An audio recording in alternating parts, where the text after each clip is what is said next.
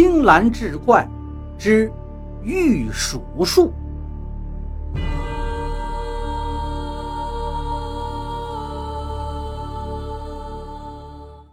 书接上回，那个人抓起剩下的一只老鼠，用手指一比划，那只老鼠的肚子竟被他划开了。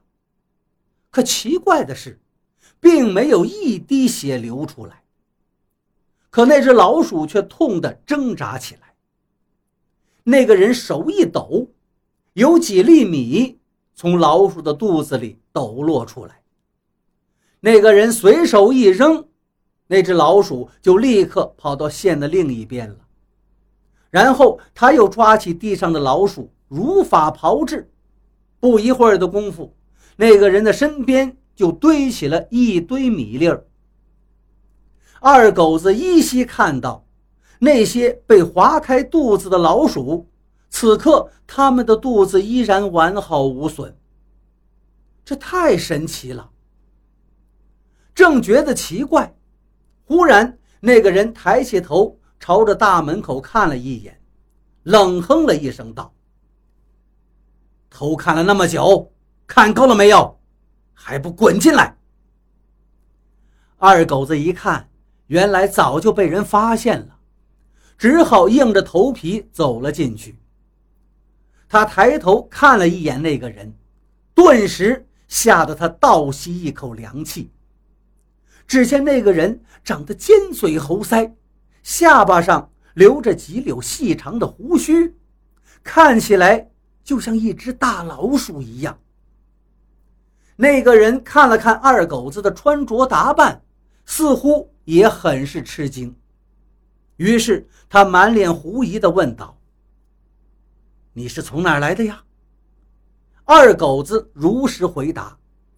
那个人听后沉吟半晌，道：“你今天遇到我，这也是缘分。想不想学这个手艺？”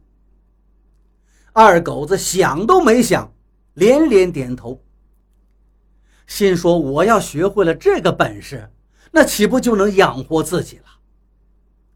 哪知道那个人似乎是看穿了他的心事一样，严肃地对他说道：“学了这门手艺，你并不能以此赚钱，不能吃荤腥，否则你会被反噬的。能记住吗？”二狗子连连点头。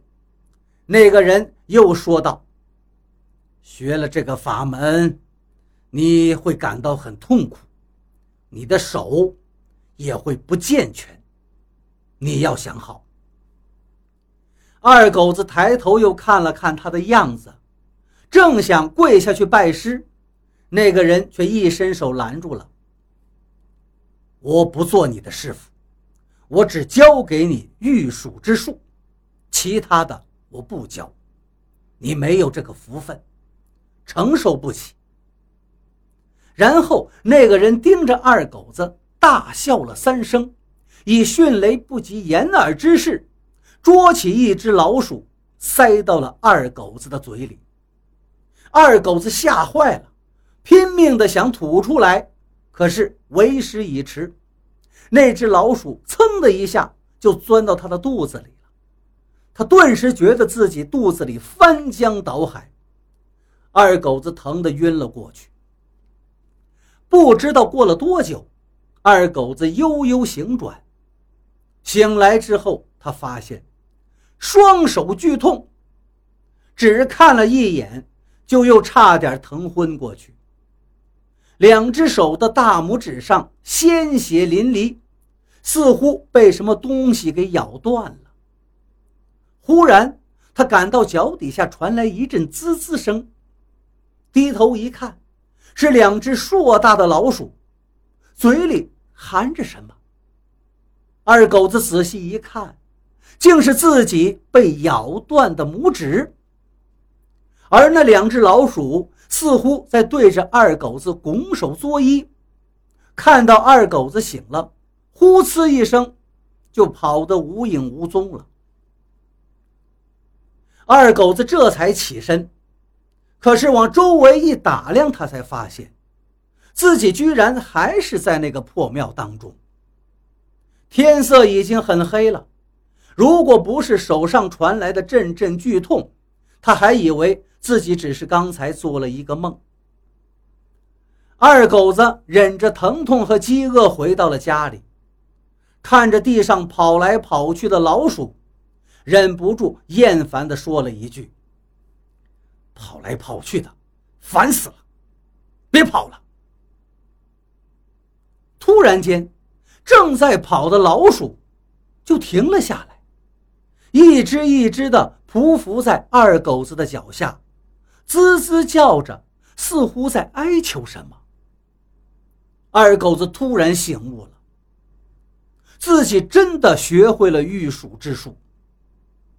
既然这样，我何不尝试一下呀？于是，他对脚底下的老鼠说道：“去帮我找点吃的。”一只大老鼠点了点头，一下子就跑没影了。没过多久，那只老鼠又带了一群老鼠，抬着一块红薯。跑过来了，二狗子一看大喜，心想：这以后我可以指使这些东西帮我干活了。村里也正在遭受鼠灾，我也可以凭借这个本事扬眉吐气了，再也不用白吃白喝看人家白眼了。第二天天刚蒙蒙亮，二狗子就起来了。跑到村长家里，跟村长说：“村长啊，村里遭受的鼠灾，我有办法解决。”村长不相信，二狗子却一再坚持。村长依然是半信半疑。可是呢，鼠灾也没有其他办法，干脆死马当做活马医，就让他试试吧。村长问他。那都需要村里准备什么呀？二狗子一看笑了，什么都不用准备，你们只用在村口挖几个大坑，将来把老鼠埋进去就行了。啊，真的假的？你怎么能抓住老鼠啊？村长觉得二狗子是在信口瞎说。村长您放心，你就按我说的做。我在十二点之前，保证把村里所有的老鼠都抓光。二狗子信心满满、斩钉截铁地说。村长看他如此笃定，就把村里所有的青壮年叫在一起，在村口挖了几个大坑。村里人都没有见过谁能抓这么多的老鼠，于是纷纷过来看热闹。只见二狗子嘴里念念有词，也听不清楚他在说什么。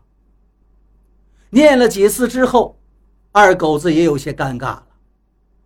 难道这些咒语不灵了，失灵了呢？围观的人群开始躁动，也有人开始辱骂二狗子了。正当二狗子想要放弃的时候，忽然。一阵沙沙声从远处传来，人群当中发出一阵惊呼。只见密密麻麻、铺天盖地的老鼠朝他们这边跑了过来，直看的人头皮发麻呀！围观的人群不由自主的赶紧往后退。可是这一大群一大群的老鼠跑过来之后，见到二狗子。都匍匐在地。二狗子指了指那几个大坑，低声对鼠群说道：“跳